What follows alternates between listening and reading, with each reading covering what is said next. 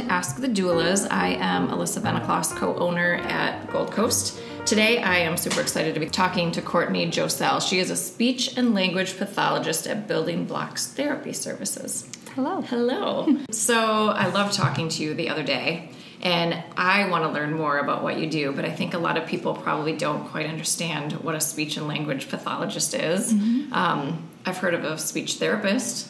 Yes. Is that different? Um, we are the same, Okay. but um, as history has progressed, we used to be people who would work on just those sounds, like in the early 70s, and it has really progressed to us being communication experts. So that is not just the speech sounds that you hear, but the R's or the S's. We really we address our overall gesture systems. How are we able to communicate our thoughts and our ideas, our needs and our wants? And even those social communication, picking up on social cues and understanding all those different nuances and navigating the world around you. So when you say sounds in the 70s, it was literally like somebody's we have a lisp or Yeah. and that's what they would seek out help for. That's it. Yeah, I mean, th- there was more to it, Okay. but I mean, that was kind of the bulk of it. And Okay. we've really progressed our, our profession. And, you know, in the 70s, it was kind of a, you know, if the kid was even missing their two front teeth, we can work on their S's. So, um, you know, we've really been able to like hone in on our skills and um, show uh, where we can really help benefit people in their everyday world. Okay, so do you see children and adults? Speech therapists, they see children and adults. I personally, I focus on pediatrics. Okay. And I focus on, you know, around the 12 month age all the way up to teens. Okay, so starting at 12 months, Yeah. And around a year. yeah, and, and that's where you start to kind of see some of those disorders or patterns of communication starting to to show they might need a little bit of um, extra stimulus or you know just some parent coaching on some ways to So help. up until a year, because a lot of people, I feel, you know, we do the comparison, right? Like, oh, Mm-hmm. my four-month-old isn't doing what my friend's four-month-old is doing, or my Yes. nine-month-old isn't saying words, but my friend's nine-month-old is already saying four words. Yeah. Mm-hmm. Um, up until 12 months, then, is there really not a whole lot to worry about? There is definitely some ways to watch and some signs to see how your child is progressing with their communication. You know, starting at three months, you really start to see huge gains to be made.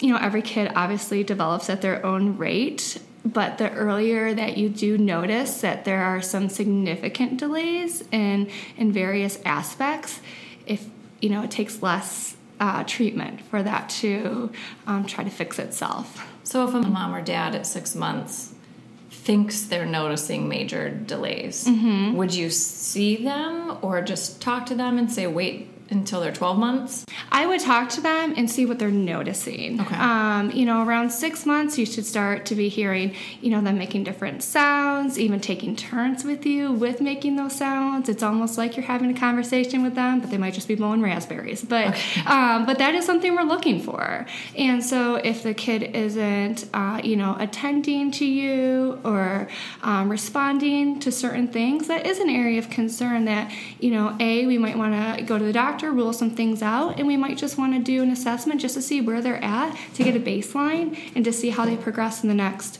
four to six months. Okay. So Mm-hmm. what what's significant about the 12 month mark? What can parents be looking for? So 12 month, um, you know, around that 12 to 18 month, you should really see a huge boost in their communication with their ver- with their verbalizations or gestures. Children that are using more gestures, we tend to see um, bigger gains in their communication along with those those words. You have to think about when the child starts walking and those motor patterns. We typically see their communication developing along that same that same plane or that same line.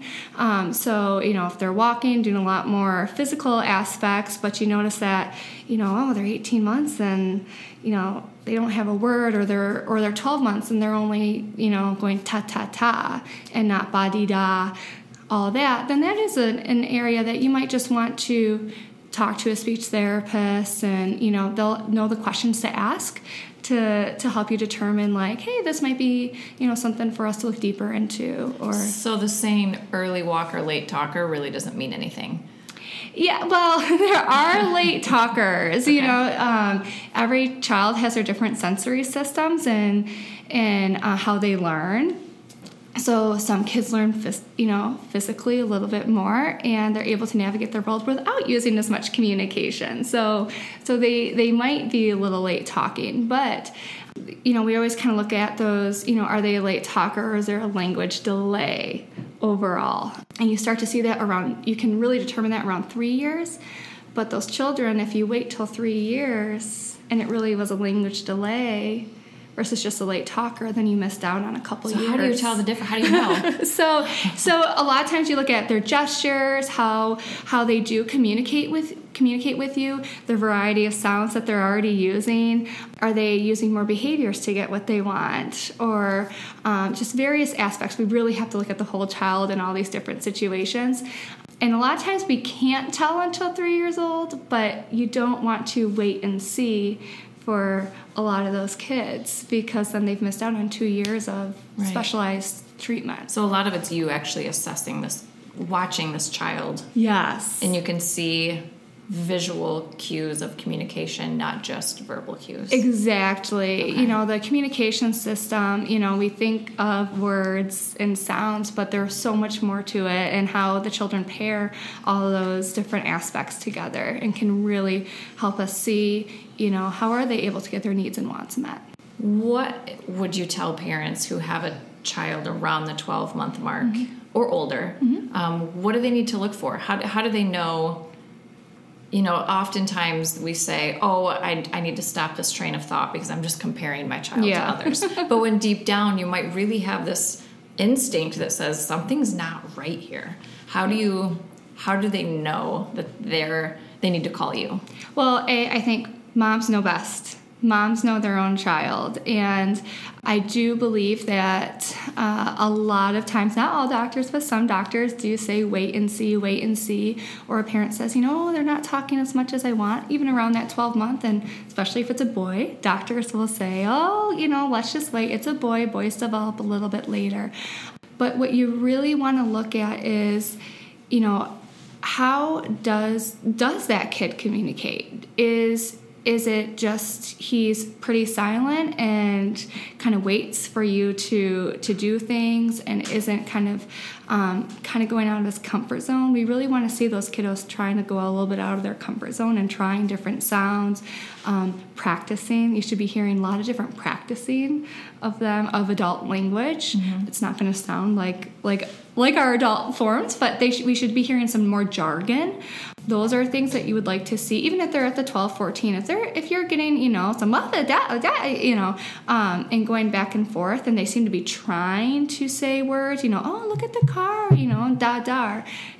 You know, that would be a, an indication of you know let's let's give it a couple months or and Because they're, because they're trying and experimenting. They're trying and they're experimenting. Now, if you have a kid and you know, do you want more? Do you want do you, do you want more banana? And they're just looking at you. Then around the 12, 14 month, you should be getting a little bit more interaction from Okay. them. What about kids who have learned sign language? I am a bit. I love sign language in kids. I think the the earlier you can start, the better. Um, I think it really helps them learn that because sign language is a form of communication. That's a gestures. That is communication. So they really start to learn that they can manipulate the world around them by using these gestures versus doing these overt behaviors of screaming and crying. Um, and they can control their environment. And they go, "Hey, I get more Cheerios when I do this when I do this when I say motion. yeah, and and then you um, research has shown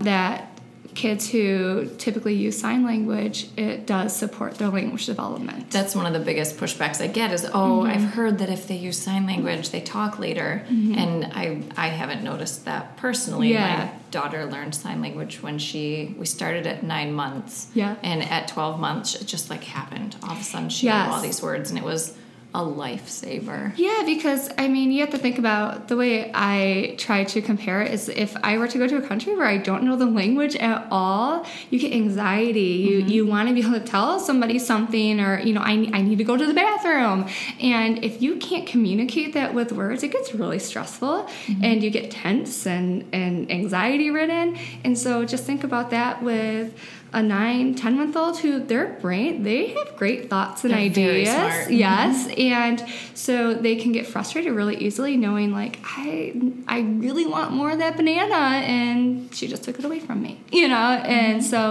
if you give them a way to do that and you start pairing it when they sign more, you go, oh, you want more banana. And then that really starts stimulating their language. So is there anything else?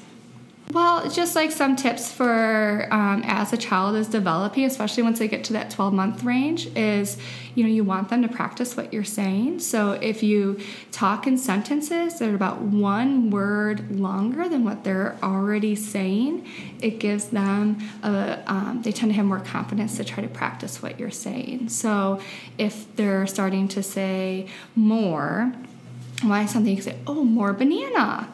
And then by chance they might say more banana the next time mm-hmm. um, so that really helps kind of show them give them the scaffolding the the steps to expand their language yeah that, that's on. keeping it um, within a realm that's doable for them and not saying oh do you want or say exactly. i want more banana please you know yes, it's just way too long exactly and yeah. using more statements than questions okay um, usually you want to try to stick to three to one three statements per one question that tends to stimulate their language a lot more.